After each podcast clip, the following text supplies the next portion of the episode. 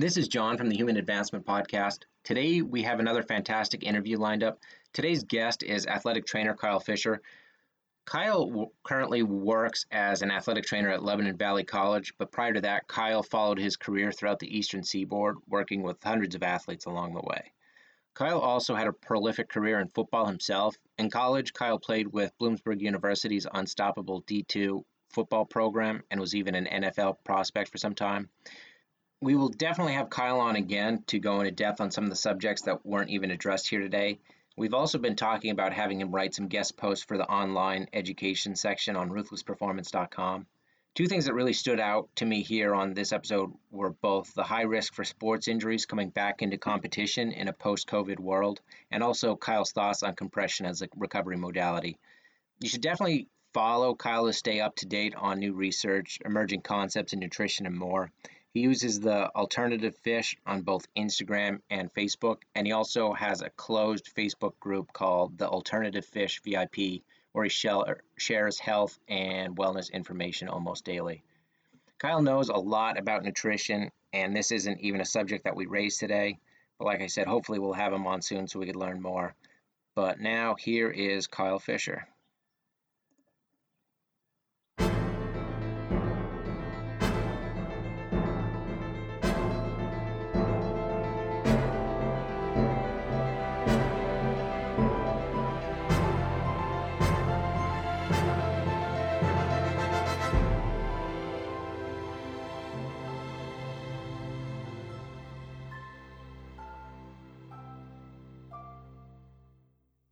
Hey, this is John Matalavich from the Human Advancement Podcast and from Ruthless Performance. Today I'm joined by a, a, college friend who's now an athletic trainer with uh, Lebanon Valley College. He's a lot more than that, but he also, while at Lebanon Valley, he works with the women's volleyball team, men's ice hockey, men's baseball. And like you had said before uh, the podcast started, you know, it's a small school. So in addition to working with those teams primarily, you're working with a lot of other teams. But in addition to your current career in athletic training, you've had a very prolific career in football. Uh, so I'd like to talk to you about your football career first before we start talking about um, some of your athletic training modalities and some of some of what you're doing for injury prevention across the board. So you want to just run us through your um, your football history? Sure. So uh, graduated high school uh, playing primarily running back, uh, tailback, um, and kind of transitioned into Bloomsburg. And really, how I found Bloomsburg University was I was one of the very few schools that was uh, recruiting me to play offense. So that was kind of my ultimate decider there. Um, uh, not to mention the long history and and the coaches uh, have been there for quite a bit of time at, at the time that I went to Bloomsburg um, with Coach Hale having a, a long successful tenure there and um, just a really well well diversified staff.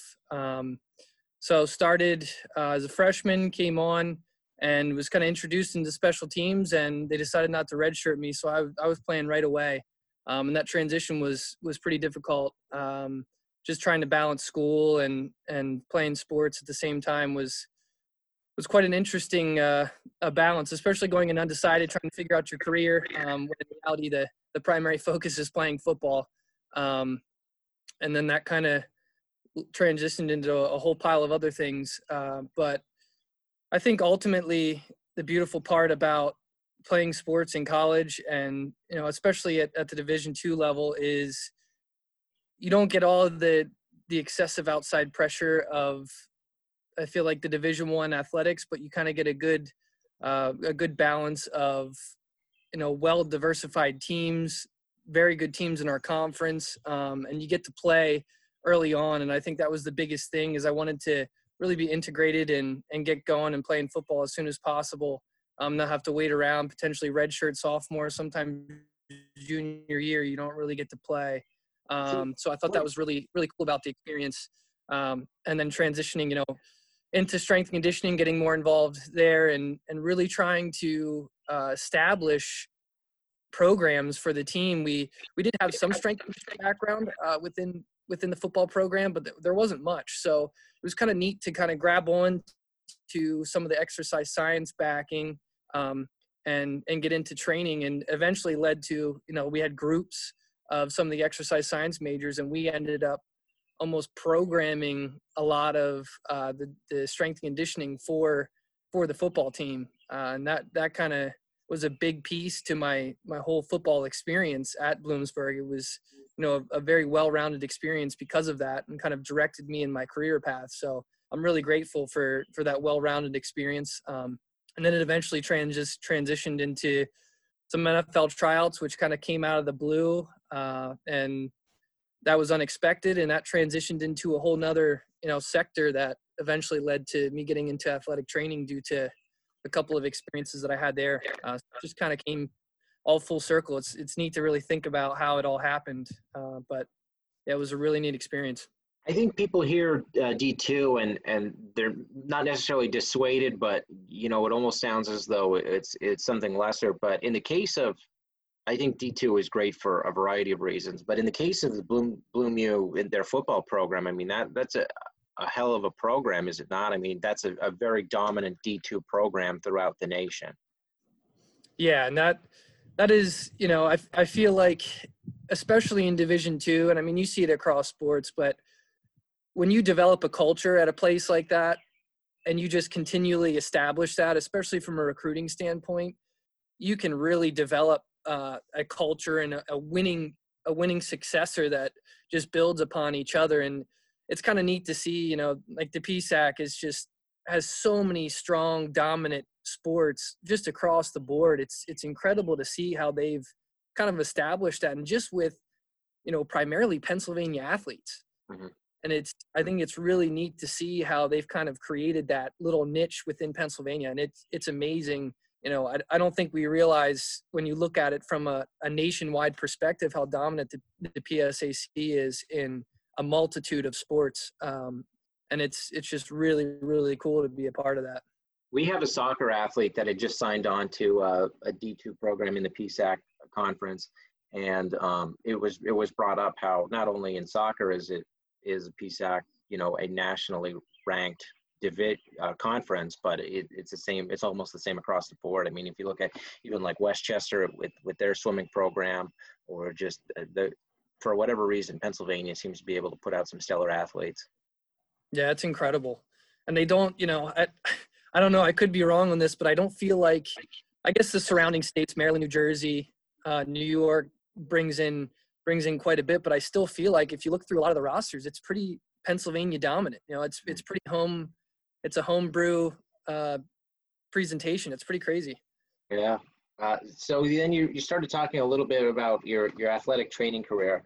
So I'd be, I guess we could get jump into that a little bit here. But one of the things I was curious about, and one of the things that always kind of kept me away from the, well, actually, so people before i even get into this people tend to conflate what i do with strength and conditioning and athlete development as athletic training so do you want to kind of disambiguate the term because i, I think for, for a lot of people they could be really confused when we start throwing around the term athletic training and just think what we're talking about with athletic training is is in fact strength and conditioning definitely yeah i think the big we didn't help ourselves by by calling ourselves selves athletic training or athletic trainers um, uh, so I think that's the biggest the biggest piece. I don't really train anyone per se. I mean, there's there's a balance between a lot of it, um, but we mainly specialize in acute care, emergency care, um, orthopedic sports medicine, injury evaluation, uh, return to play, and injury prevention. And you know, depending on where you're at, you kind of specialize in a lot of those. Um,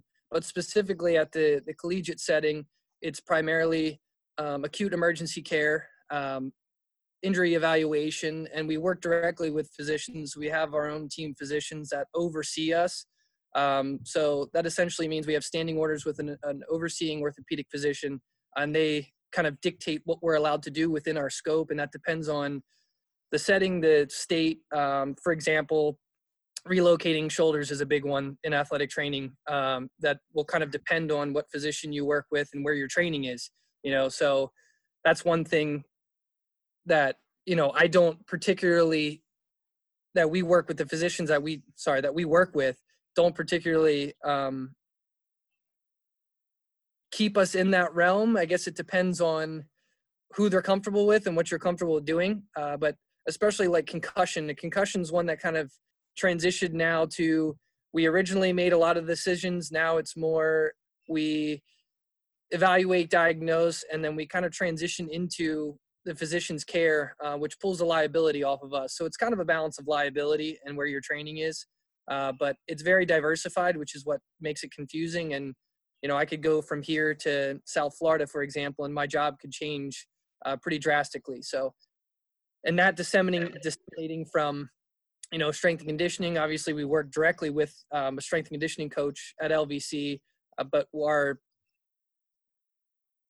what we do and the things that we transition with are are definitely very different, but a lot one and the same. Uh, so it's it's kind of an all-encompassing umbrella, and that's what makes it so beautiful for me and what I really enjoy about kind of dabbling in all sectors of, of healthcare, for lack of a better term. Uh, I just think it's so diverse, and you can kind of get your hands uh, dirty in all different kinds of aspects, and that is probably my favorite part about it. What I like about the what you're talking about with how how it's it's so integrated is the value of the integration between strength and conditioning and athlete training. I think moving forward, what's going to be the what's going to be the the deciding factor between good programs and bad programs, be it um, in a in a public training environment or at a, you know at a private facility like a school or whatever the case may be. I think the more integrated athletic training is and sports medicine is with strength and conditioning, the better off athletes are going to be. I think the problem can become when there's almost you know physical therapists kind of avoiding sending their athletes to like a post PT facility just because you know they want to see some returning clients. So you almost need these people under the same umbrella so that the the goals are actually aligned in the benefit of the athlete not necessarily in the benefit of of the healthcare establishment. That's something something i worry about. Yeah it's uh that is exactly what we essentially spent the last two to three months on while we've had a lot of downtime um, is trying to facilitate that conversation and get that conversation going. It's it's almost like they've created separate sectors for all of these things when in reality it needs to flow.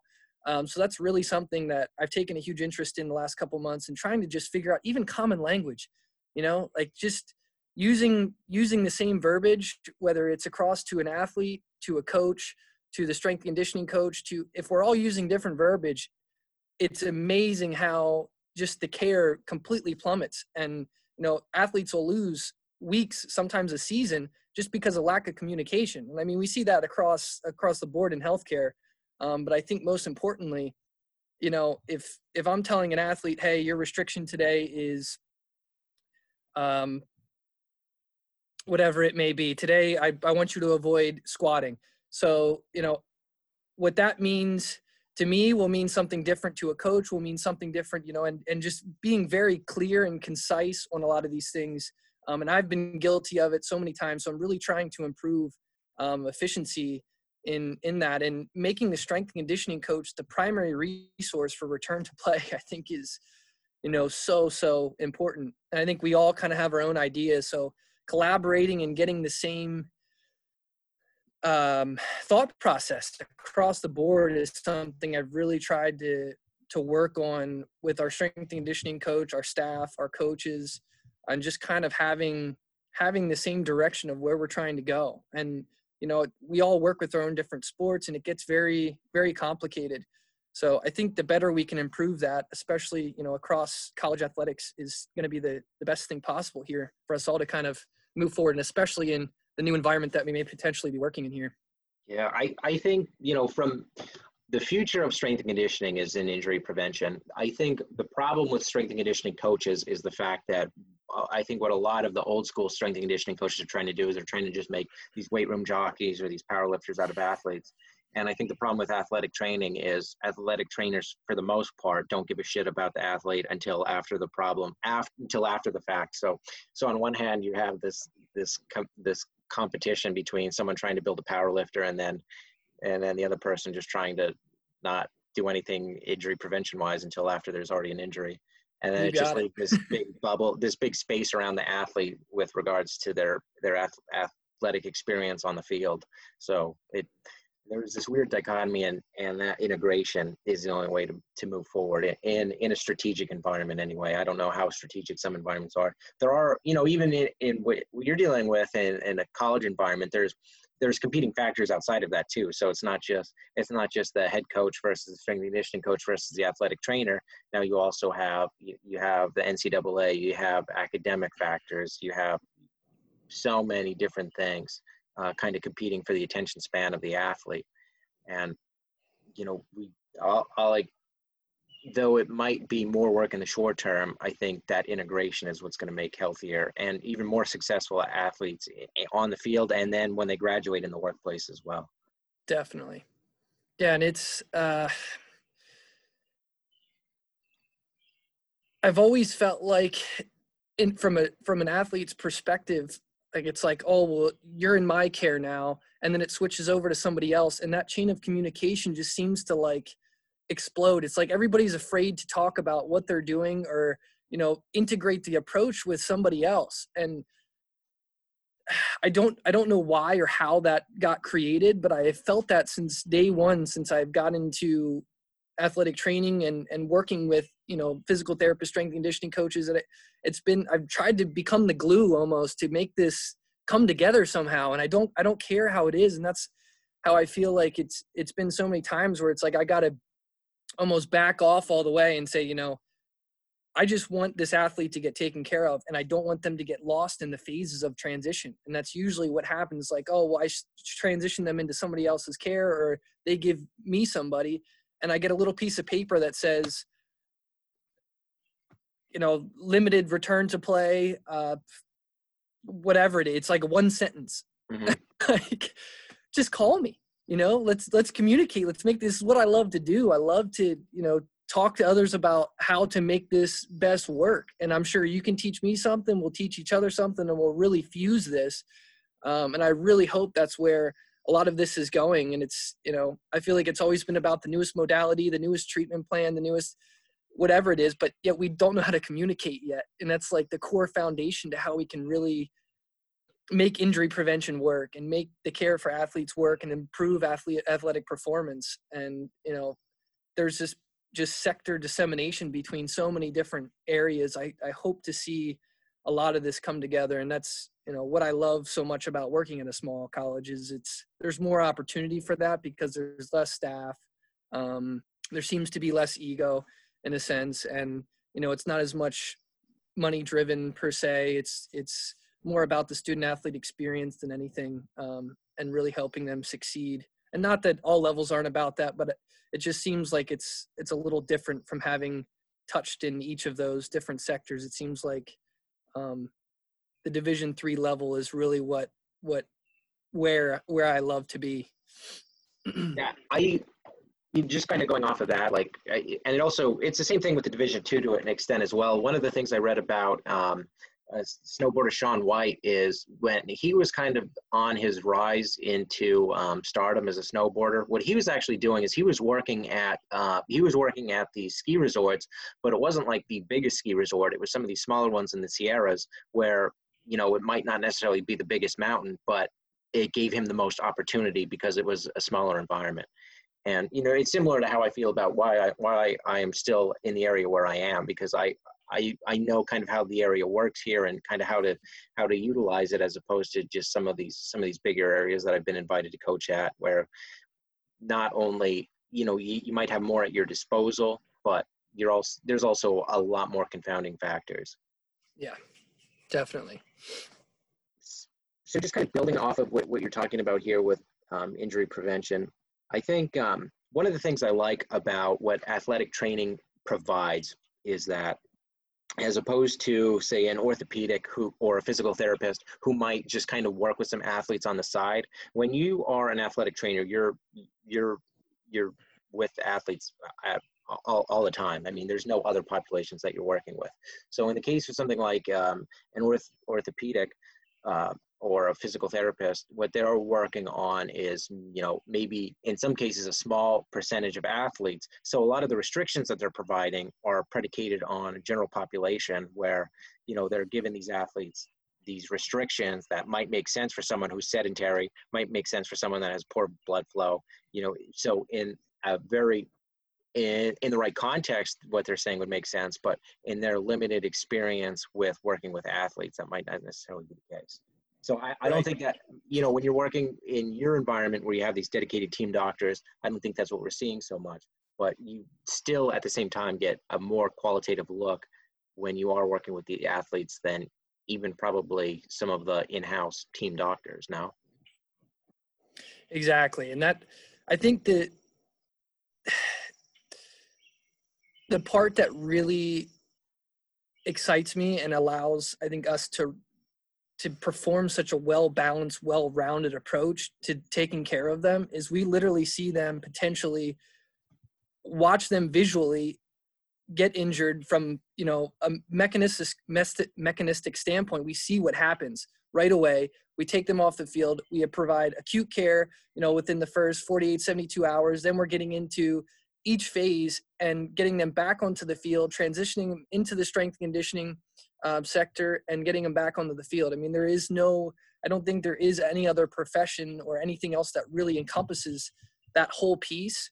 Um, and just, you know, from beginning to end and building trust with somebody, I think is the hardest part. And we kind of have that platform already because they know, you know, we're there to take care of them. So it's not like they're walking into an office to go see somebody new and, you know, in a vulnerable state from a mentality standpoint, from you know so many different angles, we can almost get right to it. You know, it's like almost immediate that they know who I am, they know my skill set more than likely. We've probably wa- worked with each other in the past, uh, and it, and it I feel like the care that initial couple weeks of care when you start working with a new patient is almost eradicated because I'm there, you know, and it's it's just there's something about that that being in different areas of healthcare, I felt like that was the biggest missing piece that I desired so much to be able to really get somebody back to where they are performing, you know, where they were previously to getting injured. And I just think that is just so key um, to getting somebody back as soon as possible and really improving, improving upon their performance and watching them improve over a four-year span. It's it's not easy to get somebody's trust after they get injured, you know. And I think that's kind of the the big blockade initially in in taking care of somebody. And it i think it's kind of and it's not always the case. You know it changes from from sport to sport and athlete to athlete but i feel like that is probably my favorite part about it and allows us to really succeed in what in what we do. So what, what do you think is the bottleneck in athletic training with regards to re- athletic recovery and bringing an athlete back post injury onto the field? Is it just building trust or is it you know these athletes are headstrong and they want to get after it too soon what do you see as being like the single biggest variable in terms of getting an athlete back to that point? It seems to be the hesitation between them knowing that they're okay to go back and play. So it's like that that little that little window of getting them back onto the field and getting them back to performing from a mentality and you know transition standpoint i have found and that's kind of what i've shifted into understanding a lot of the the psychological aspect of sport is because i remember going through it in college especially uh, just trusting your body and help you know creating that neural pathway again to perform without looking at you know that injured piece or thinking about you know that next time you go cut what's going to happen and just playing I think is the biggest blockade and I I still have not found the secret to that and I don't know if there is one and it, it probably changes per every athlete you know but if we can shorten that window I think you know there there could be a lot of really good things coming out of that but I think the ultimate answer is always injury prevention. Let's just so, stop it before it happens one of the things that I, I'm curious to see, and I, so I do a lot of injury prevention work too, but so, you know, as opposed to kind of seeing these athletes after the fact, just kind of being in the position where I'm at, what I'm primarily worried about is not letting them get injured in the first place. So ACL injury prevention, whatever we can, overuse injury prevention, all these things.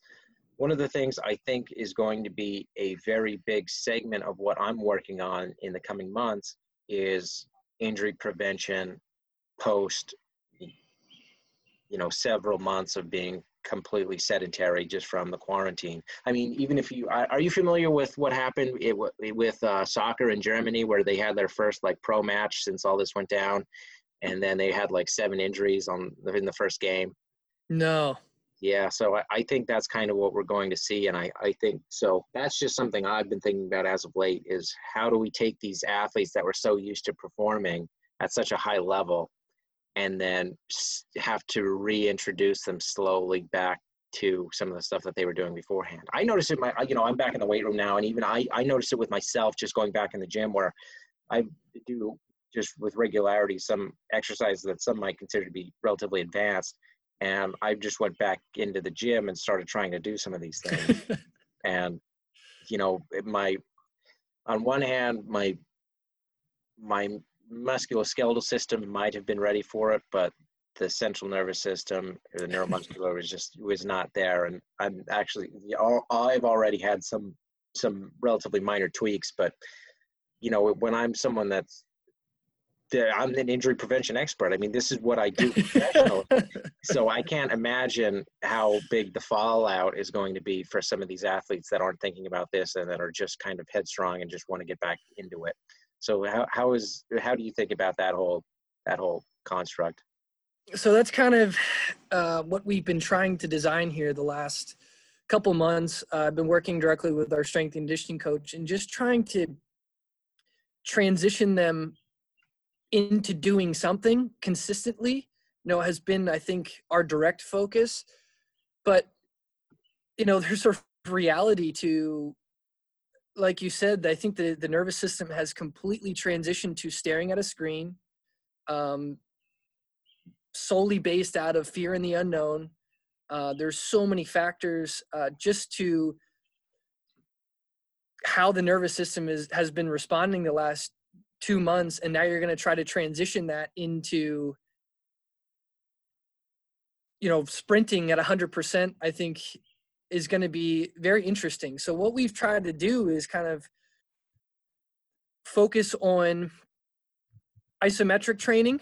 Uh, a big focus on obviously body weight um, and isometric holds for periods of time um, and different intervals and integrating those concepts uh, without you know we have 600 plus athletes and one person could have a full weight room in their basement and another may not have access to anything. You know we have athletes from all over the world uh, europe new york city uh, which is going to be a, a, huge transition for a lot of these kids. And essentially what we so we use a, a program called TeamBuildr um, don't know if you've heard of it but it's essentially an online platform uh, for programming.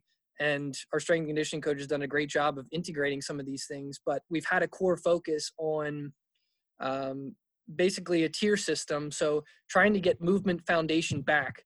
So we have essentially regressed almost everything like we're starting them as freshmen transitioning from high school into college and just trying to get them understanding their body again and moving and really slowly integrating them into loading and progressive contraction uh, and you know essentially trying to get them into some kind of of weight training.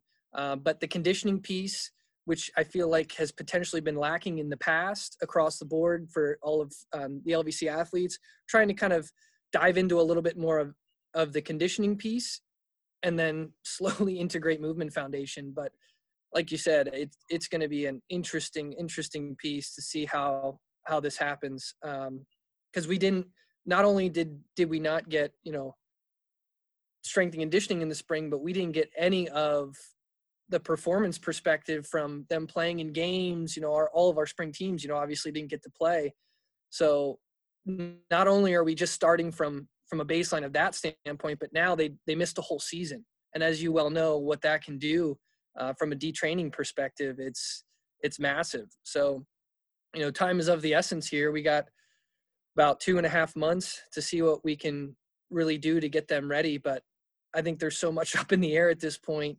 Um, just giving them what, what I've tried to preach to him is just kind of giving them structure because just telling them, hey, you know, do what you can at home that's not going to work too well. So just kind of initiating structure for them, uh, even whether it's a circuit based, um, anything to kind of keep them keep them responsible and keep them keep them on it is going to be is so integral to getting getting them back. And you know we're obviously majorly concerned from an injury perspective what this is going to look like in the I fall. Think, Um, I think there's a small, a small but strong minority of athletes who are participating in, in sports where every rep kind of looks the same, be it like baseball or swimming, things like that, where every every movement is kind of pre-planned and practiced. I think all of those people are, you know, just as likely to get injuries, except for the ones that have used this time for very uh, rigorous strength and conditioning training. I mean, I, I think those athletes having a few months off that they've never, or like track for that matter, or cross country, those kind of things, where they haven't, you know, not just pounded the pavement in, in months. I think that actually can provide some value if they do it right. But I think to just kind of just crash on the couch for three months, I don't think that I don't think those are going to be the people that end up succeeding in in in spite of this. But I think you might actually see some yeah, a very weird power struggle with some athletes that might not have previously been thought of as you know just you know maybe B B players B or C players, but now those are the ones that just really took the opportunity to kind of get ahead. So I think I think we'll see. I think for the most part, definitely not good, but I think it if there are athletes out there that are using this time to get ahead, they will undoubtedly be ahead coming out of this. I like what you said about the isometrics as well. I think that is that's a pretty that's something that we've been trying to do as well. I mean, it's just from the perspective of that it everyone has access to a flat wall for wall sits and these kind of things. But what are some of the isometric exercises that you're advocating for? So a big part of our movement foundation has kind of been improving range of motion and i'm a huge uh, reciprocal guy that i love to work through kind of i'm definitely not your your typical walk into your athletic trainer and stretch your hamstrings type of guy. Um, and through that i've tried to transition that into strength conditioning. Uh, so we're trying to kind of fuse mobility work with isometric strengthening. So, for example, um, what's one we just did the other day? We were doing um, almost like a long sit nerve tension. So, long seated, sitting upright, um, and then dorsiflex, contract the quad, tib anterior, and then you're just doing a straight leg lift to lengthen the hamstring, but doing it through reciprocal inhibition of contracting the all the anterior structures to lengthen the posterior structures and get essentially a range of motion and isometric contraction uh, mobility training together so that we're kind of integrating some of this um, this stuff for them as they move forward. And i think the biggest thing is you know when i see somebody coming in as an injured athlete i will assess their range of motion and 99% of the time that seems drastic but almost always they're in they're unable to contract the muscle tissue at a lengthened position, especially a fully lengthened position. Um, so I was kind of taking some of those concepts of remembering, okay, when I do an injury evaluation, what's the first thing I typically always find? And it is mobility restriction. Um, in somewhere in the whether it's a lower extremity injury, lower uh, upper extremity injury, doesn't matter where it is. I can easily find a pile of mobility restriction. Uh, so that was kind of my core focus of how I wanted to bring that into the strength and conditioning foundation um, and really integrate some injury prevention stuff. But I think the biggest thing was, you know, not using tools and teaching them a lot of muscle contractile awareness and how to contract specific muscles on demand. And I find, you know, a lot of times they are unable to do that. Hey, contract your quad. And they think they're doing it, but they're actually unable to contract the quad on time without any tactile feedback. Um, so just trying to get them to really gain awareness back into their body, integrate that, and then allow them to progress into some strength conditioning. Do you know when you're? Do do, is there a return plan for LVC yet, or for D3 athletics? The they, there is, yeah. There's a proposed plan about every two, three days that comes out that changes. Um, we have I think five phases right now that they're working on of of five different ways that we could come back. It's looking like we're potentially going to miss preseason and they're going to come back in September. Um, seems to be kind of where we're at, which is obviously we're not too keen on. Um, but they're also looking at revised schedules. So, for example, we're only going to play MAC conference teams. So our schedule will dwindle down to what five teams, uh, and you know, from our perspective, it's very scary to think about a lot of those things, but uh, it's you're going to need a lot more. You're going to need a lot more Kyle Fishers if, uh, if there's if there's no preseason to prep for. Yeah, a lot of injury going on.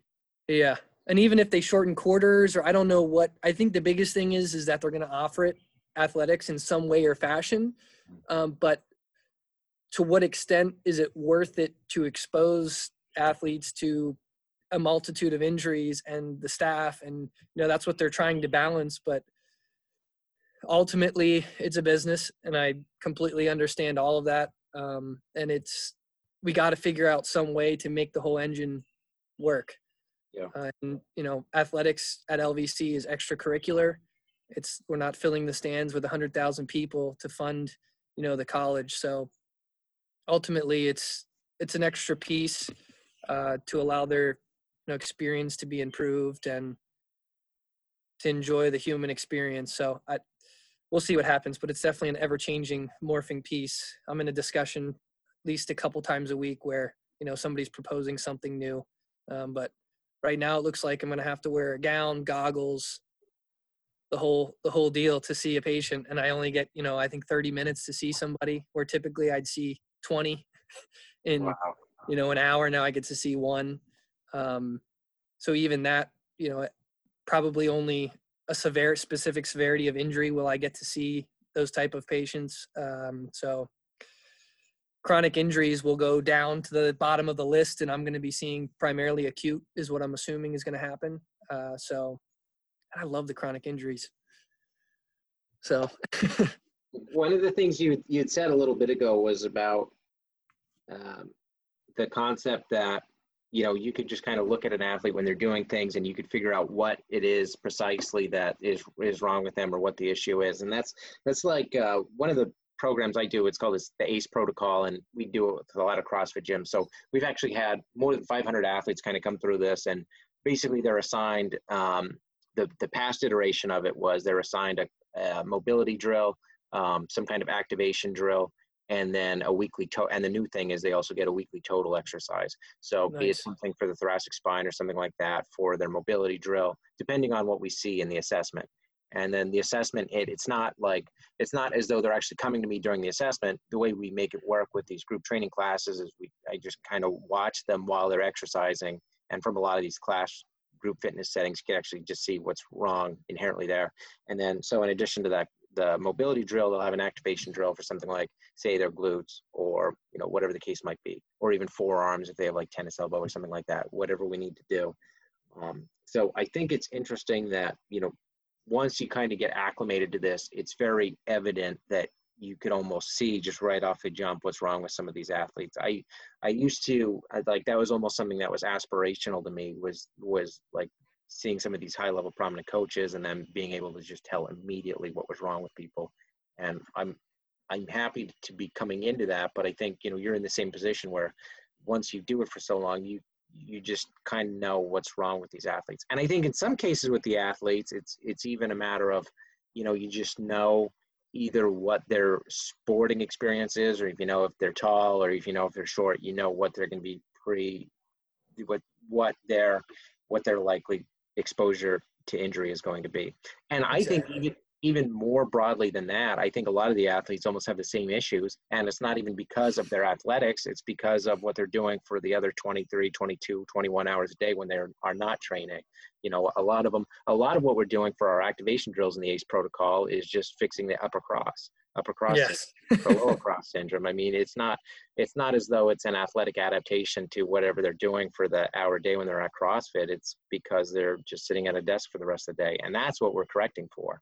So yes. is that is that something you see with your your athletes there as well? Is that you know you're not there's almost like a gap between how sedentary they are and then how um, athletic they're anticipated to be when they are training, or or are you having good success there with your strength and conditioning work? So I think again the the cheat code for athletic trainers is I get to watch these student athletes practice every single day. you know, yeah. so I get exposure to them from a an athletic evaluation standpoint, from a biomechanics standpoint, from a every aspect you can think of. I mean, two two to four to five hours a day, I watch them move.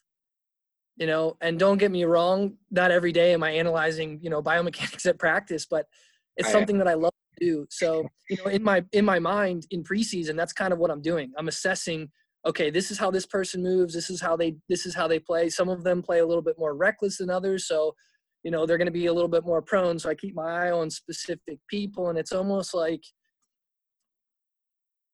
that experience alone gives me so much insight to when the clinic turns on and that person walks in it's like the wheels start churning of okay well this person does this this this. So it allows my evaluation you know where typically i feel like if someone came in that i didn't see move before i want to see them move. So i'm going to always you know watch them walk um, watch them do a couple different functional movements to kind of get a basis for what i'm going to do but what are you going to what do you watch them do traditionally? At a practice or a game you're saying or no or if or if you you haven't seen them previously they, what do you run them through? So typically um, gait will be the first thing. So i have them you know roll up their shorts all the way so i can see knee hip have their shirt tucked in. Um, i will do that. I will also probably do depending on the joint i'll take goniometry measurements just to give me an objective baseline for kind of where they're at. Um, and then depending on the injury, uh, especially if it's chronic, I like to do some type of functional assessment like a star excursion or a Y balance to give me some type of measure there just to see where their stability is. Um, and then oddly enough, I'll I'll do vision testing, some vestibular, um, depending on what it is. But gait is, I feel like, the insight to so many things um, of how that person functions. And then just altering the speed of the gait, having them activate right left brain while walking kind of brings their consciousness away away and awareness away from what they're doing and thinking about something. And a lot of things will kind of become present in how they move. You know while they're you know looking for to catch a pass their body is doing what their body is going to do. And the hardest part about assessment is they're aware that i'm assessing them yeah. You know, trying to remove as as much of that conscious awareness from their body and putting it somewhere else. So I'll have them say the months in reverse order or do some type of of you know cognitive shift to where I can really assess what's going on, especially from a chronic injury standpoint. And that's why you know I love working with chronic injuries so much because it's a it's a puzzle piece to try to Sounds figure like out. You're doing them a DUI test. Yeah, pretty much. Coordination is another one uh, good to assess. Um, but I use this tool called, um, geez, now I'm going to forget the name of it. The Brock string. So it's a string uh, that they hold on their nose. They hold it straight out uh, as far as they can reach, or I will hold the string, and it has a multitude of different colors, and they're spaced out. Um, I forget how far they're exactly spaced out, but it allows them to converge and diverge at different areas uh, along the string. And this really gives me an idea if their their vision is responding the way it's supposed to be because this could be a huge reason of you know the response to training the response to injury and a multitude of other things. So i really try to you know all encompass a lot of these things. But again like i said i, I i've evaluated them probably for weeks prior and how they move. So it seems like it's a very drastic long evaluation that i'm doing but in reality know i'm just kind of piecing the puzzle together. And if i already know a lot of those things i can really directly correlate those to whatever assessment i'm going to do. Yeah, for for our for any of our athletes really so there's an initial assessment which isn't all that long because like i said the majority so we're training these athletes for the other 22 hours of the day besides their swimming too and that's usually with it, if it's a swimmer or whatever other athlete, they're coming with pretty similar um, issues. So the assessment's relatively short. I mean, it doesn't take much more than a half hour. We get a lot of data out of it. And then from there, it's almost an ongoing assessment where, so the longer an athlete trains with us, the more the program is going to diverge because based off of whatever they were doing for the past four weeks, you can very easily tell what they're going to need for the next four weeks. So there's a little bit of linear progression inbuilt into it, regardless of what they're doing but their progression is going to be vastly different than another athlete with a different set of training experiences and so on. But ultimately, the starting point of their training is going to be the closest their one program is going to be to the next, regardless of the athlete. That's huge. And even, you know, the simple question of, have you been sleeping? Especially if they said, you know, this began two weeks ago. No, I've had, you know, three exams. My grandmother's sick at home and, you know, I haven't had much of an appetite. right there is probably 80% of the the evaluation is complete there you know and if we're not going to address that good luck with whatever i'm doing in the clinic it's not going to matter you know so i really try to redirect the focus and i'm trying to get better at this but you know if i start loading them with rehab exercises and we got to do this and that it's only going to make the problem worse. You know so i really try to redirect the focus okay how can i help them sleep? Do i need to get them academic accommodations? Can i you know send them over to counseling services? There's so many you know aspects to this that i'm trying to really develop as i gain more experience here and kind of pile on to the way i view the human being. And i think that's ultimately you know while we're in school it's all about the biomechanics and the muscle tissue and the nervous system. And it's like well wait hold on. There's a whole other sector to so many of this these things that you know it's you forget to look into when somebody brings brings you their ankle. You know it's like wait hold on this is attached to a human being. Keep your that's one one of the primary things i i one of the primary frameworks through which i view all of our either athlete development or any of the injury prevention work is the whole the, the notion of the joint by joint theory. So i mean that's that's that's what really draws it all together. So that's why inherently in that ACE protocol, it's it's integrated because so on one hand they have a mobility drill and then they have a that they have um, an activation drill, and usually, you know, if one area is the problem area that we're trying to address through their one or two months of corrective programming, they'll, um, you know, one so like with the say with the so we'll look for in the activation drill it will be like uh, for the glutes, and then for mobility drill would be for like the lower back or for the thoracic spine. So, and those two things in combination with one another, just because of their relationship to each other in the body and that joint by joint theory, will just kind of that that's what brings it together. Or if, uh, one of the things I will do right off the bat, one of the things that I'm I'm constantly fighting against, and it's actually getting worse now, is um, shitty footwear. I think there's yeah. so much.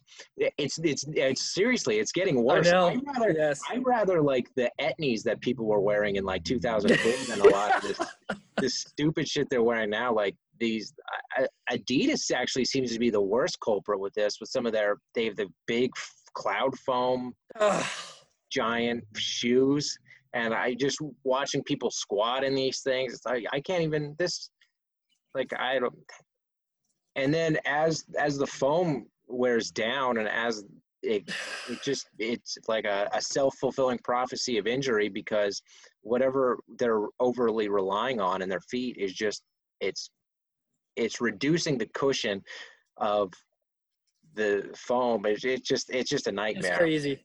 They're, and those my shoes, favorite are the nikes. The nikes with the they have like a an air pocket like this just yeah and I forget what they are. And they came out with them like right before preseason started, and everybody walked in with these things. And I'm like, what, what has happened? what is yeah, going on? These feet, yeah, they're and they're just after the the first day, like the longer they wear them, the worse it's going to be for their feet too. Yes, exactly. And you know, I, and what seems kind of counterintuitive is the fact that I so heavily rely on boat shoes, but I, I yeah. but the thing with that is like it's it's all inherent to the to the foot itself. I mean, all, all it is is just like a leather patch around my foot, and there's not there's not the foam that that I that can degrade over time. So that seems that's one of those things for me that tends to be like ultimately apparent kind of like what you were saying about you know what what has their sleep pattern been like over the past couple weeks and those kind of things one of the things that i've stayed away from completely over the past you know just entirely just because it's well outside of my realm of expertise and it's just well outside of of my know-how or my uh, certifications is the whole idea of the notion of, of concussions and concussion. This is something that's actually become a lot more prominent as of late, and and probably for good reason. Is is the idea of concussions. Um, so how have you been kind of viewing concussions and, and what are you doing to work athletes through these and, and what's just your your overall thoughts on on concussions?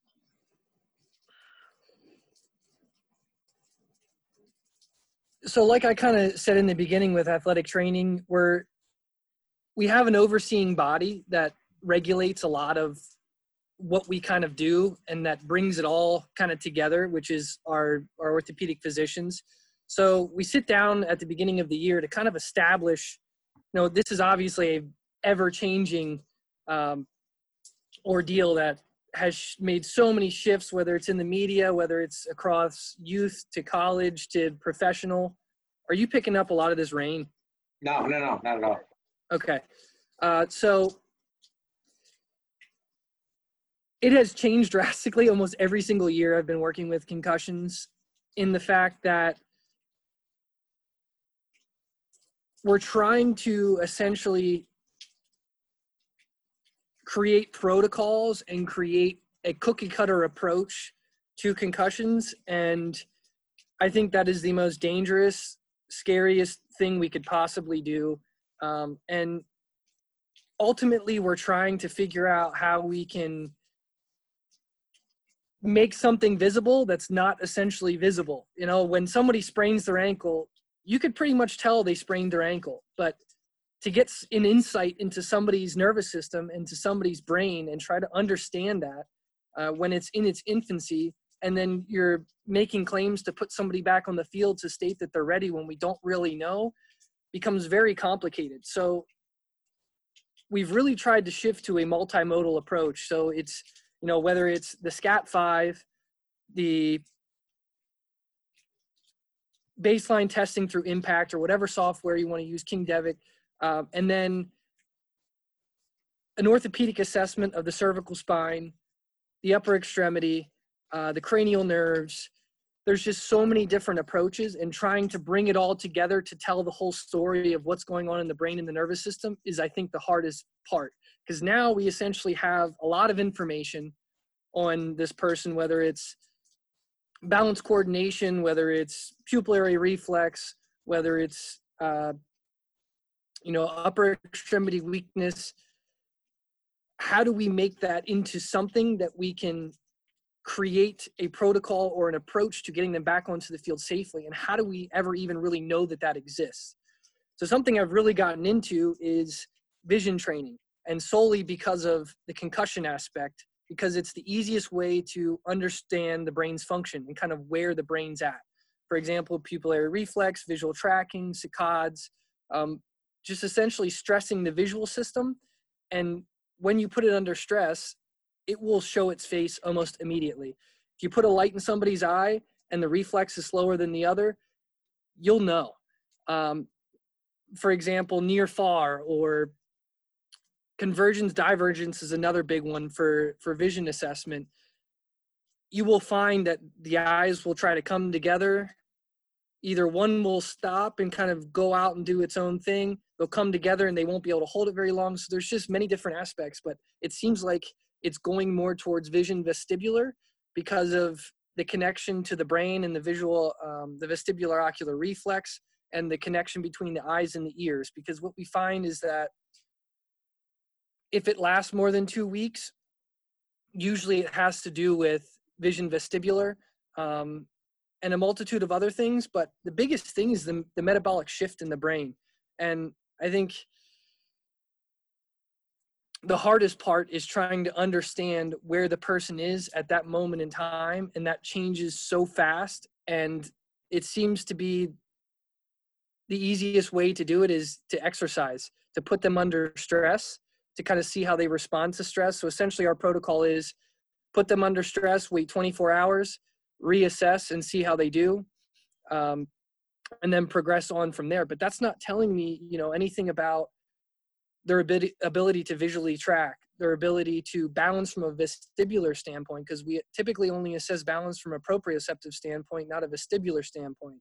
Uh, And the other thing is, is a lot of this is continuing education. You know, I wasn't taught a lot of this in school. So if you're not staying up with this, the ever changing monthly updates on concussion, you'll fall behind almost immediately. And then that's why it's it's a segment I haven't even gone into at all because of that. I I know that it's something I will never be able to get ahead of. I have no market advantage whatsoever. I am completely outside of that realm for that reason. Yeah, and it seems like especially from the strength and conditioning standpoint, it's such a key piece into the concussion return to play that you know you almost need you need everybody to kind of be on the same page and that's been the hardest part of the place all the places that i've gone the last couple years. Everybody has their own opinion on what they're going to do and how they're going to approach it and it's not across the board from athletic trainers it's not across the board from orthopedic physicians you can talk to one you can talk to the other and they have two completely different ideas you know so there is just no clear understanding at all. So it's, and I don't think there ever will be. Um, but the more we can kind of take, again, the human approach to this is a concussion, but it could be a multitude of other things. And it needs to be human focused. It needs to be patient specific and person specific. And I think if we just focus on that, we will be so much better than to try to make it cookie cutter across the board and try to figure out, you know, ways to strategically get them back to to play safely. Every single person is so different, and I don't think I've ever had a concussion patient that has been the same as the next. I haven't found that many trends. It seems like each one has its own little quirks and pieces to it that are just so different. So it's hard to make it, you know, it's hard to even talk about sometimes because it is so vast and drastic. You know, I I'm not an expert in neuroscience by any means. And you're almost kind of asked to jump into that role when somebody has a brain injury and you're exposed to a lot of liability. And a lot of people are very hands off with concussion because of that, you know, and that's kind of where you almost have to put yourself out there sometimes. But, you know, ultimately the safest thing is remove them from play. yeah, that's, that's a good point. The, the period, if you think somebody has a concussion, don't put them back in period. let them calm down, let them breathe, because a lot of it is, you know, immediately it's the psychological aspect. Oh, I'm out for two weeks at least, you know, and then they try to hide their symptoms, and then it becomes this whole other piece that I don't think anybody really ever talks about enough, which is the psychological aspect to concussion, because the athlete can't see what's going on. They're trying to believe you to understand what's going on, and the person evaluating doesn't really understand what's going on. So it's like a it's a very gray area, and I think it will be for quite some time. Wow. So one thing I think we know a little bit more about is the as far as sports injuries is concerned is ACL tears. So what what has your experience been like on this front? What are you doing to kind of either mitigate these or, or to bring people back to play post ACL tear? I think the biggest thing has been identifying high risk athletes as soon as possible um, and trying to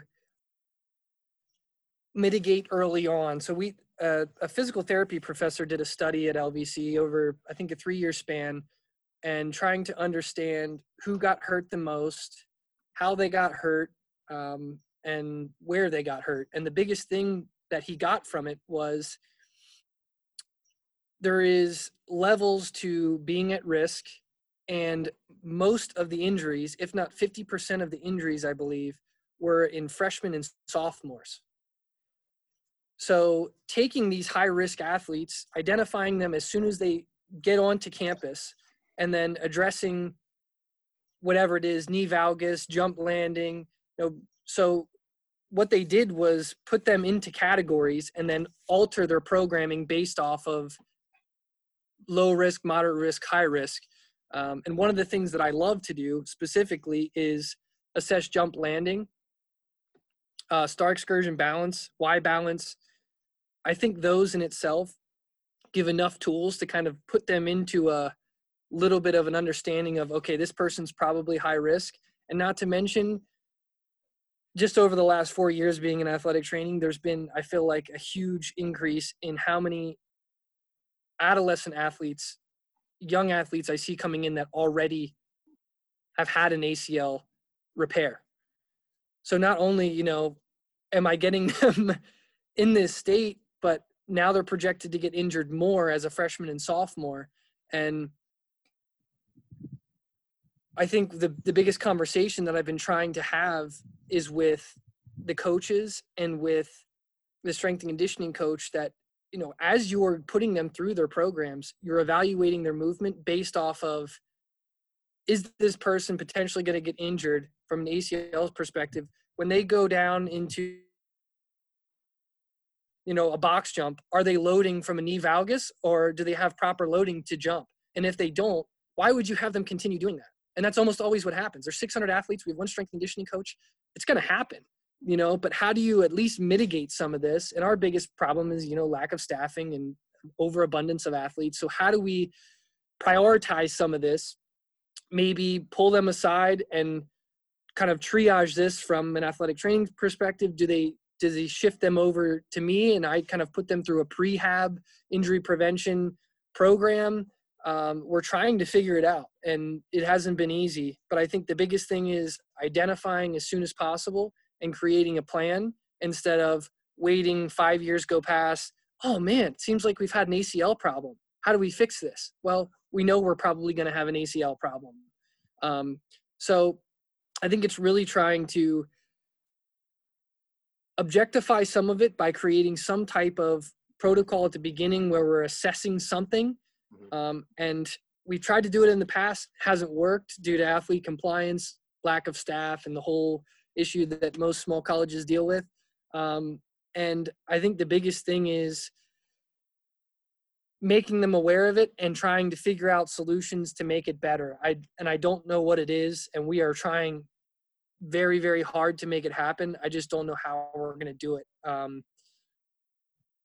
again, like evaluating them at practice and trying to see you know previous history i have a previous history on every athlete i work with it's hard to go through every file um, but you know even looking at scars seems crazy but you know when athletes come over and they're they're freshmen and i can go through their file and kind of understand where they've been and how they got here i don't know i wish i i wish i had more ability to to work with them and understand how how to prevent it more but i think just identifying and kind of bracketing them into high risk, moderate risk, low risk.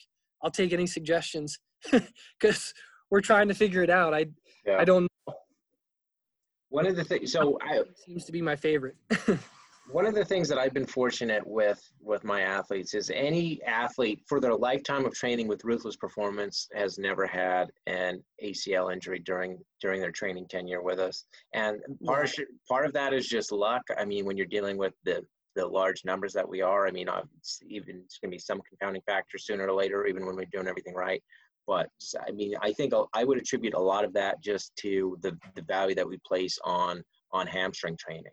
And I mean, it's it's nonstop. And I think one of the so one of the populations I work with is CrossFit athletes, and um, so they're doing a lot of what you would they were doing a lot of hip extension what you consider hamstring work be it deadlifts or rdls these kind of things. But what they're neglecting just by the nature of their programming is they're neglecting that lower leg flexion. So though they might be getting some of this um, hip extension based hamstring training that lower leg flexion is completely neglected and then it creates this weird um, this weird issue with that rec- that rectus femoris, or not the rectus femoris, with that with that uh, biceps femoris, where it's able to perform hip extension, but just that that long head that's crossing that knee, it's just it's it's not it's not as strong as it should be. So I think that is one of the things that we've been focusing on so much, and with that population, just they as one of them, just because they they don't see lower leg flexion, they just see,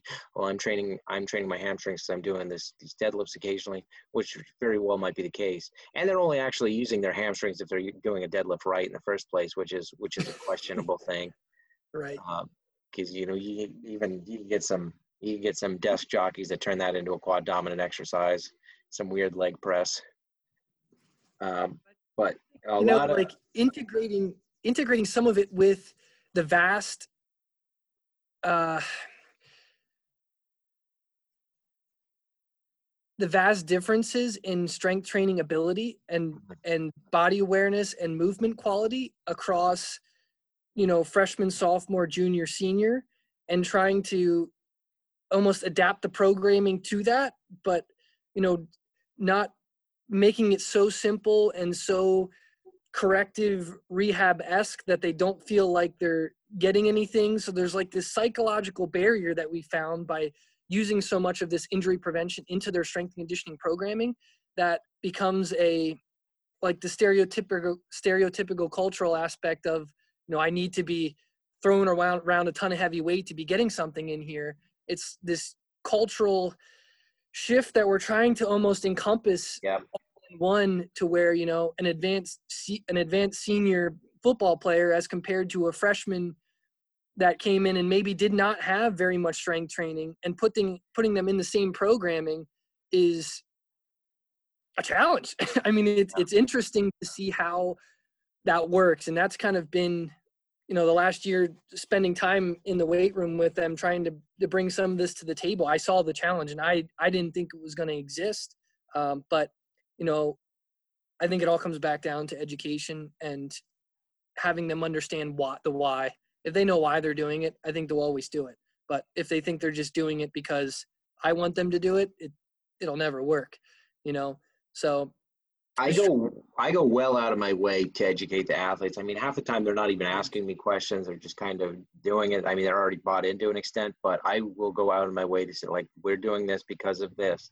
But one of the exercises, like I that actually I think works from a, a hamstring training perspective across the board is um, isometric hamstring curls with either with bands or if you're in a weight room even just doing with the leg curl machine and just holding it at different ranges. So we'll have athletes do that for up to like two minutes and we'll even break it down so that they're doing like you know 45 seconds at one angle 45 seconds at another things like that or we'll do it with a um, with varying resistance where i will physically pull on the band and just as I feel them starting to ease up, I'll I'll kind of give them some slack or I'll give them more tension, these kind of things. But I think that one um, is inherently up to the strength of the individual. And when you're doing it with the band and you're doing it on the floor with the band attached to like an upright or something, then those hips can't dip backwards. So it's right. that that isometric banded hamstring curl from the floor seems to be like inherently corrective even from from the perspective of what it's doing to the hamstrings themselves.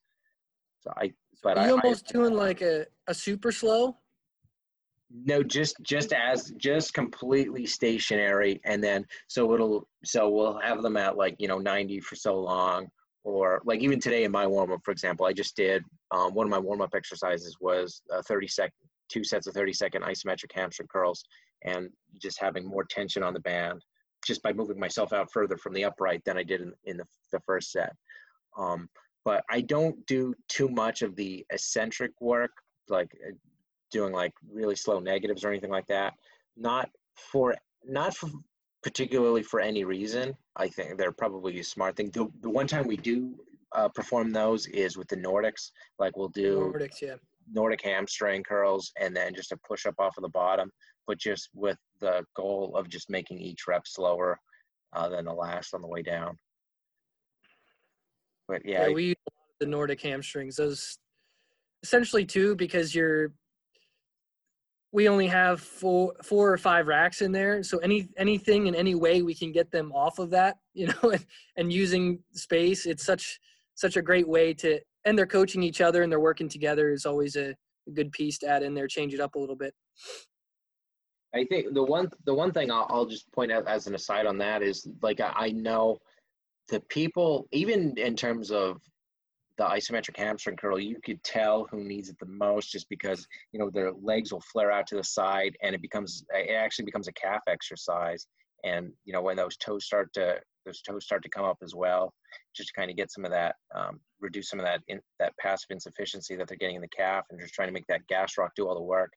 Those, those are the people that, that really need it. And yeah, for the same reason, it, it's the only time I found that to be an issue in terms of correction is as of recent with some of my online programming that I've been doing. But so as long as I have access to videos and I can watch these athletes do it, it's pretty easy to correct and just get them to kind of get their their, their toes up and get in that good dorsiflex position.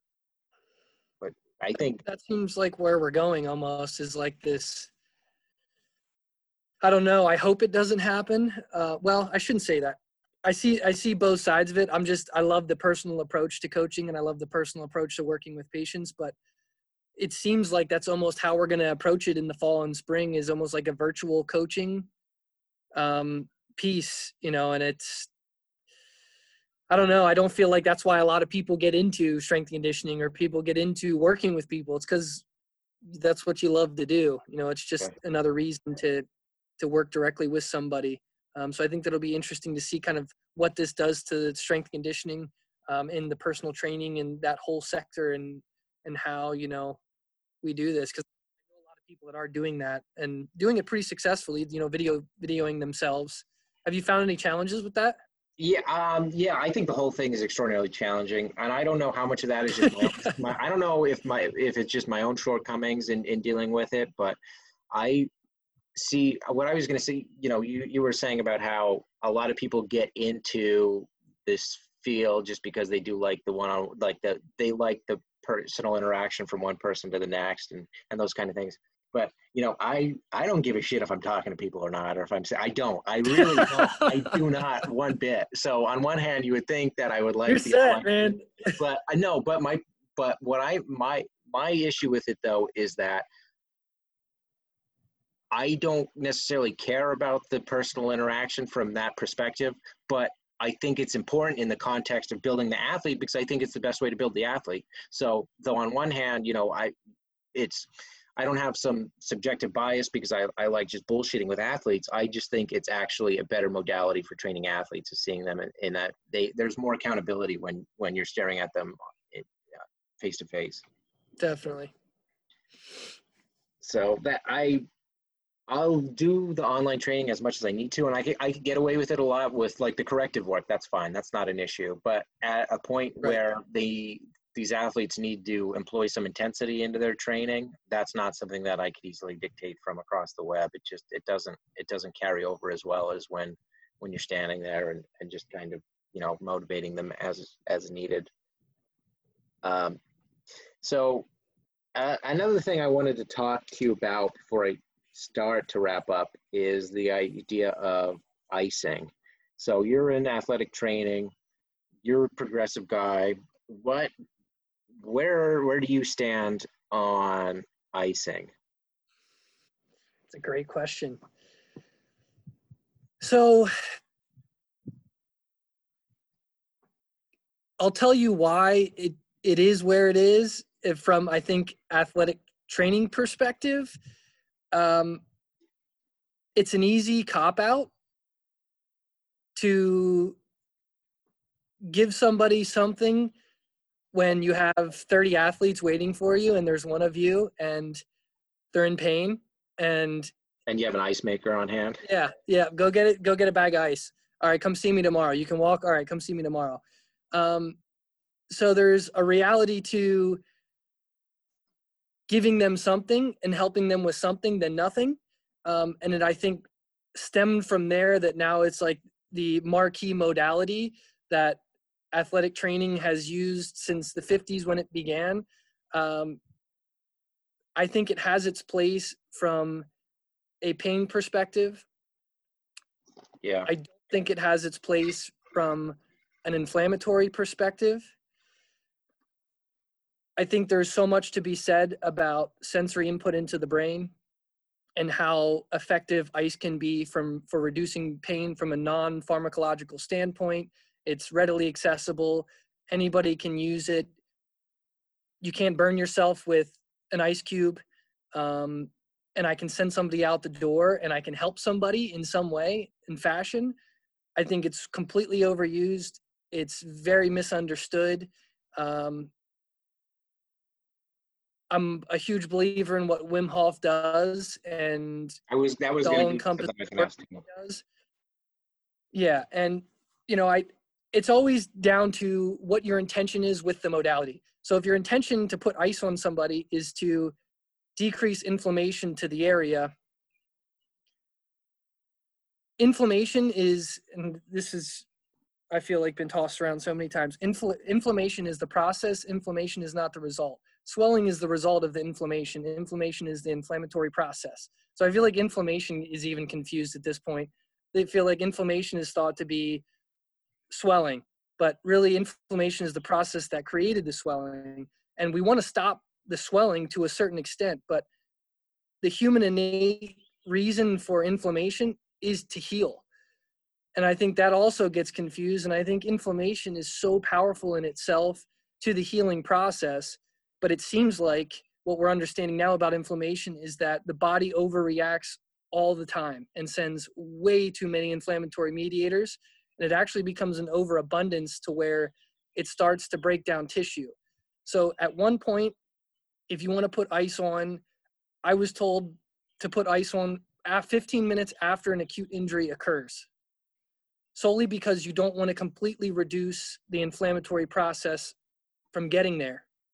So if you allow those 15 minutes, which was a study that was done, and I forget who did it and where it was from, but there was a study done that essentially calculated that about up to 15 minutes, the inflammatory mediators are in abundance enough to what you need. And then after that, you can place the ice to reduce the inflammatory process. Um, Is there any inherent value in reducing that inflammatory process, though? I think to a certain extent, but in reality, I'd rather let the body do what it's doing. I think the body knows way more than I'll ever know. And I like to believe that the body does a really good job at that. Um, and I think there is ways to help the body help with that. So I don't want to be the external mediator think telling mother nature that you know, I'm going to control this over what you know how to do. So I use ice for pain and I use ice for sensory stimulus.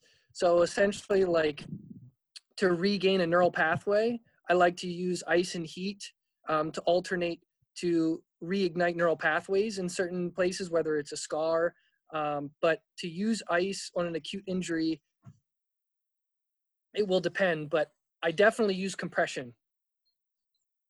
Compression is pretty much where I go immediately. Um, and it'll always be distal to proximal, but very few times there will be ice involved. Um, as challenging as that is, sometimes I don't even have the time or wherewithal to sit down and explain it and they really want ice so i'll allow them to you know have ice but again that comes down to you know being a good clinician and prescribing what's correct for that patient and i just feel like so many times you know it's we're overwhelmed and it's just like ah yeah just go get that could you walk us through the value of the compression or what it's doing yeah so the biggest thing is fluid exchange. So the more fluid that's in the tissue will keep from the healing process to get started. So the sooner we can get the swelling or the fluid out of the specific area, especially out of the joint, if it's intra intracapsular and in the joint, we want to get that out as soon as possible because that allows movement and movement is ultimately where we need to get to get to the next step to get them back onto the field. So the quicker that I can get swelling out of the joint and allow the joint to move at its full range of motion, the quicker the neural pathway will re- reestablish, the quicker the athlete will begin to strengthen and be able to move on and progress in their rehab. So that is always, know, it's constant compression and it's typically uh, some type of manual therapy, whether it's, um, you know, some type of massage. But I think ultimately it's not letting it get in there in the first place. And that's kind of where I think we missed the boat a lot with focusing so much on ice and not as much compression. But typically, you know, they're they're two and one in the same. They put if you apply ice, you're going to apply compression. But if anything, the ice and compression, the compression is helping the most due to the removal of the fluid to allow the joint to regain its its mechanics. Have you used like uh, the the voodoo bands, like the floss bands? Oh, they're amazing. Yes. Jeez, so is that one of the modalities you're talking about for achieving compression?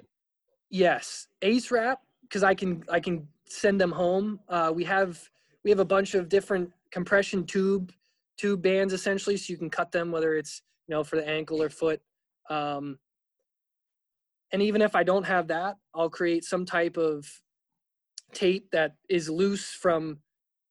It'll be tight from distal and then loose as they get to the gastroc to allow that valve to open, you know, to get that up from from the ankle. But the voodoo the voodoo floss, even just from a nervous system standpoint, I feel like it allows the athlete to feel compression and comfort in the movement of it outside of the you know what the the actual modality does.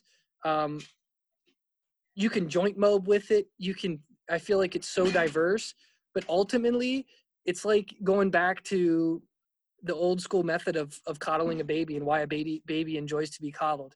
There's an innate reason in the nervous system for that and injuries respond so well to compression any type of compression um, so which is the same reason i use any type of um, kinesio taping i use kinesio taping a lot for any type of um, sensory awareness or compression I just feel like it has so many places from a efficiency standpoint. You know, I can send somebody home with it and not worry about spending 10 grand on equipment.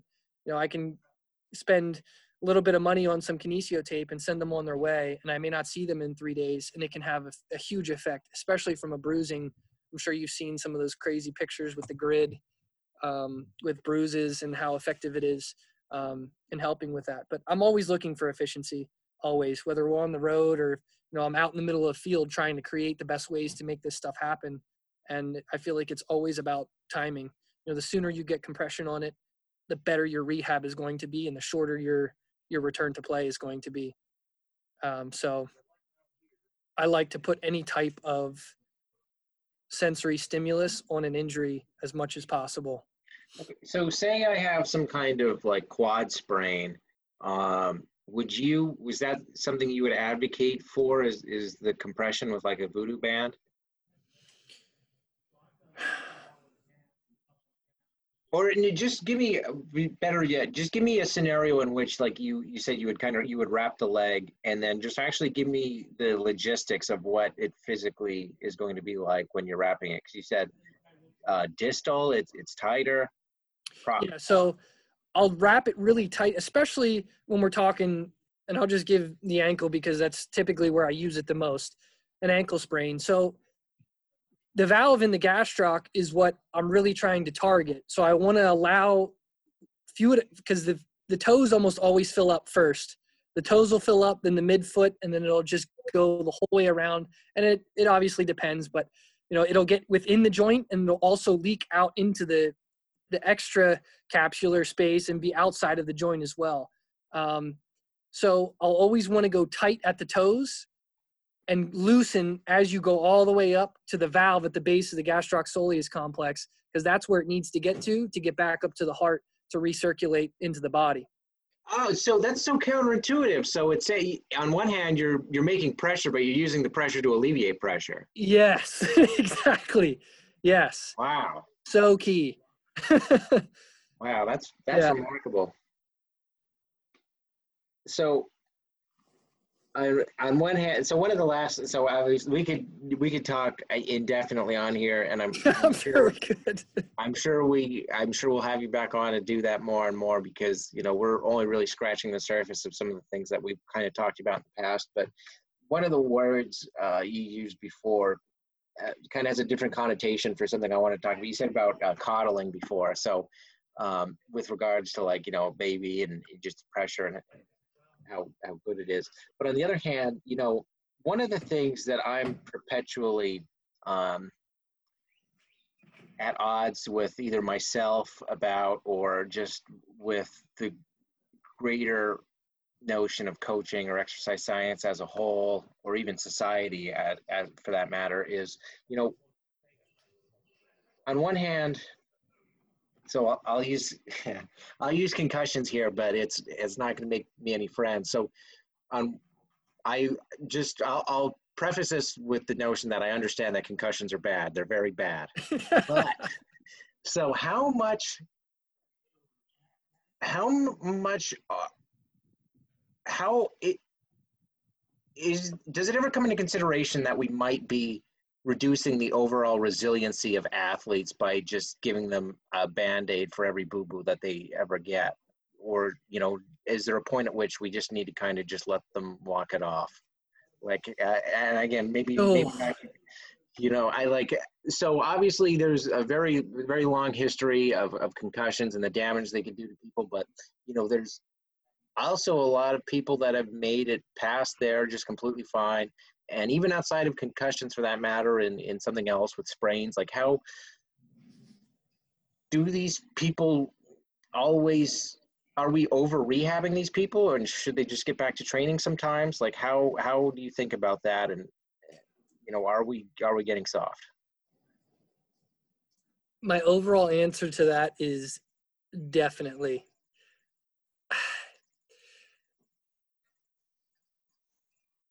it's an interesting interesting balance especially because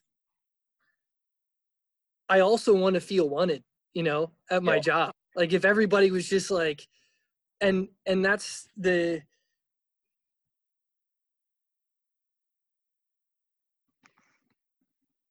for example women's volleyball obviously has a very different mindset than men's ice hockey significantly drastically different. I have to treat them completely different than the other team.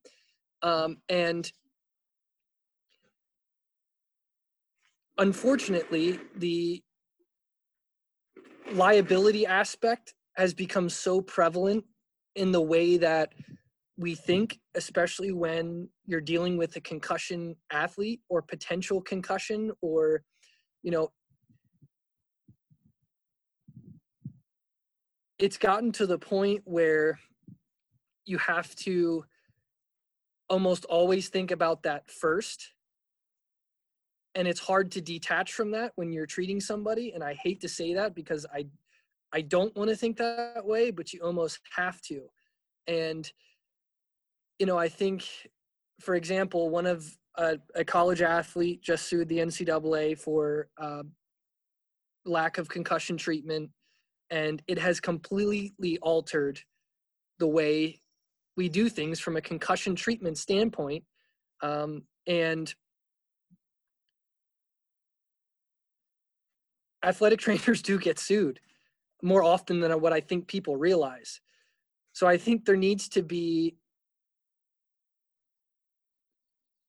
more education from our standpoint that we are okay to make just decisions and are okay to say, you know, toughen up, go out and go play without thinking, oh man, did they have, you know, a, a fib fracture that I missed and now am I going to get sued? So you over almost, and I wouldn't say this all the time. And I think the more experience you have, the less you do it. And, you know, what has happened to you in the past affects you more. But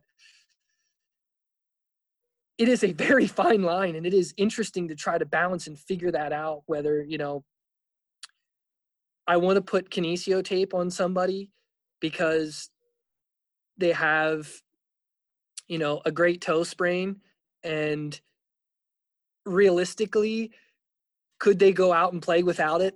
Definitely. You know, but I think I want to be able to show value in what I do also. So I want to be able to help them in any way I can. And there's also, you know, the backlash of exactly what you're talking about. By doing that, then I create the culture of every little scratch, somebody comes in and I need to put a band aid on. You know? And there's a reality to that because that does happen. If i'm standing in the clinic and somebody has a, a scratch i'm going to put a band-aid on it for them and i'm going to tape it up. You know? Do they know how to do that? Yes. And is it generating a culture to where those things may be problematic down the road. Yeah. So i think it's it's really finding a balance between that and the more confidence you have in your evaluation skills and really understanding um, what's actually going on with the athlete behind of what they told you a seven out of ten on their pain scale well the better you get at delineating some of those things and assessing and testing, you'll know that that seven is probably a two. Um, but it's really not what you say; it's how you present it to the athlete. And saying, you know, when I, when I was at high school, there was many times where I told them to get out. You know, like I'm not here to to answer every beck and call. I'm here if you really need me.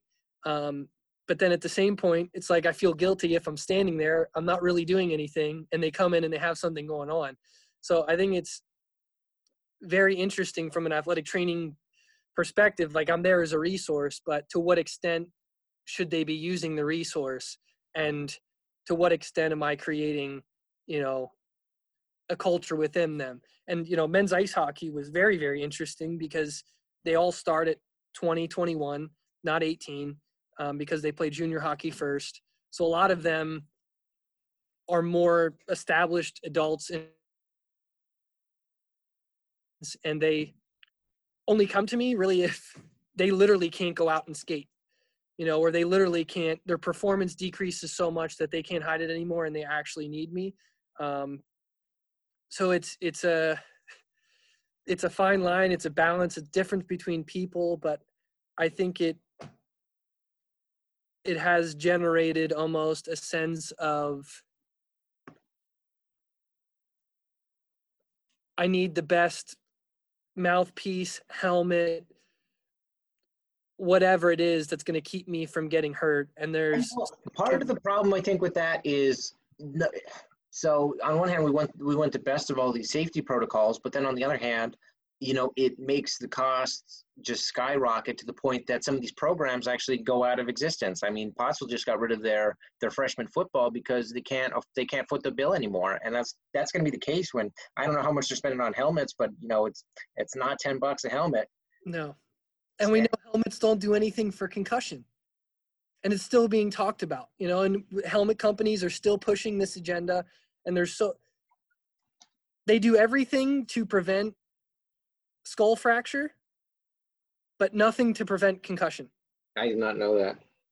And it's the same with mouthpieces. I mean, I remember it was touted when I was playing in college that the you know the mouth mouthpieces are meant for teeth and lip and tongue, not for the brain. so you know, yeah, but I was gonna say, I guess that makes sense when you consider the fact that you know the helmet is external to where the area the problem area is with the concussion. I mean you're not going to get a helmet between the brain and the skull which is where you would need it to be if you're getting you concussions. Wow. And i feel like the better the helmet the more the athlete will be prone to use their head successfully because they feel confident in the helmet which is what we find with rugby for example their tackling technique is significantly better than anybody using a helmet because they can't use it as a weapon. Mm-hmm. You know, it's a great piece. You got a huge pad with hard shell on it. You can use it as a weapon. You know, you can take somebody out with it, and concurrently, you also ruin your neck and your brain. I, so I, it's it's like a false sense of security.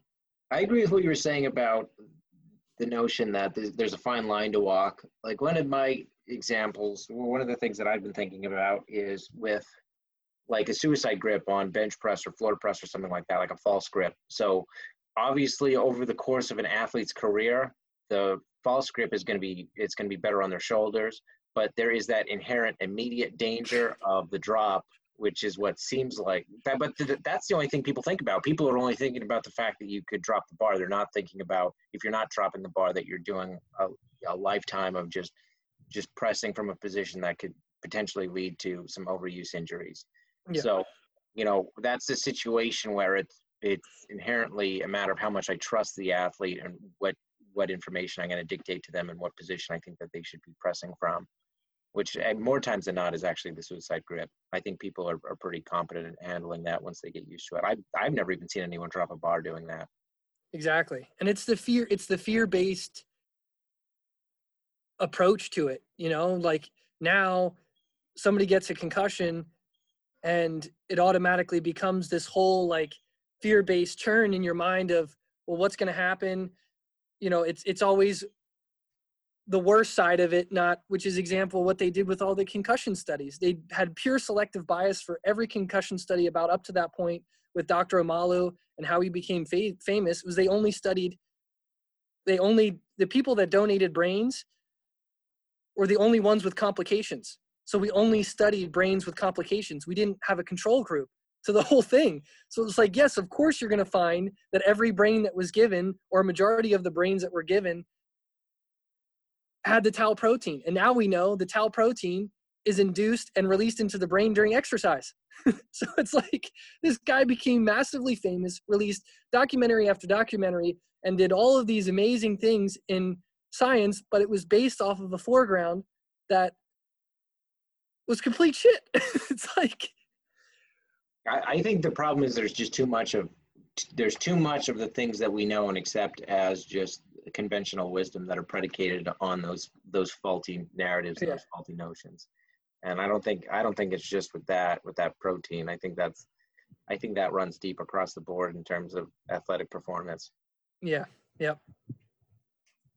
well kyle i think that's enough for today. We we covered we covered some good ground here. I, I know we'll definitely have you back on. There's there's a lot more to talk about be it nutrition or even just more in terms of you know injury prevention and these modalities that we've been talking so far so where where should we direct people to to find out more about you or your socials or contact information whatever you'd like to kind of put out there onto the web So I'm gonna start um, reinitiating some of that. I kind of got away from it for a little bit. I disappeared in the woods for the last couple months. Um, that Yep, I'm uh, gonna get back on. Uh, it's the alternative fish is Instagram account that has a lot of um, nutrition, nutrition based content, um, and then I also run a private Facebook group um, that I update just about daily with research on injury prevention, nutrition, a multitude of different things called the Alternative Fish VIP. Um, that's on Facebook. My Facebook page is the Alternative Fish as well. Um, I'm hoping to get, like we talked about, start writing a little bit more uh, and kind of getting some of this content out and viewable. Uh, so I'm excited about that. Feel like there's always endless things to to talk about. We could sit here and talk for hours and hours if we wanted to. I'm sure, I'm sure we will. Again, and, and like you, you just kind of mentioned there, right? Like we, one of the things we talked about previously is, is potentially getting you on to do some to do some posts on the online education center on ruthlessperformance.com, which is something I think would be remarkable. You're uh, a lot of information to to offer everyone out there, so that's something I look forward to as well. What's for lunch over there? Ah, we uh we just smoked two pork butts last night. We did uh venison loin and two pork butts together. And I don't recommend doing that solely because they they cooked differently and it almost dried it kind of dried out the deer meat. Deer meat is so tough Yeah, to and I feel like it's so hard to not dry out. Um, it's almost like you got to sear it a little bit, and that's about it. Um, so I'm sure we're gonna have something with this pork butt here. Figure out what we're gonna do with that, but it's in the smoker. So sounds damn good. Well, Kyle Fisher, Alternative Fish. I'll post all these links, and this should actually be online probably this Sunday, May 31st. Be probably across all platforms. People will be able to find it. But that's awesome. another Appreciate you having me, John. Yep, I appreciate you being here, Kyle. That's a wrap on today's episode. You can find more about the Human Advancement Podcast and Ruthless Performance on ruthlessperformance.com. I specifically recommend that you head to our online education tab where you can learn more about self improvement, the physiology of performance, practices for enhanced wellness, and more. You can view all podcast episodes directly on our website at podcast.ruthlessperformance.com. I also recommend that you follow us on both Instagram and Twitter with the handle at ruthlessperform. If you have any questions for our monthly Q&A or wanted to learn more about training with Ruthless Performance, including information on our athlete development training, injury prevention and corrective exercise protocols, personal training, or for consults or assessments, you can get in touch with us online at ruthlessperformance.com/contact or via email at info at ruthlessperformance.com. The human advancement theme was written by Bernie Wallace Savage.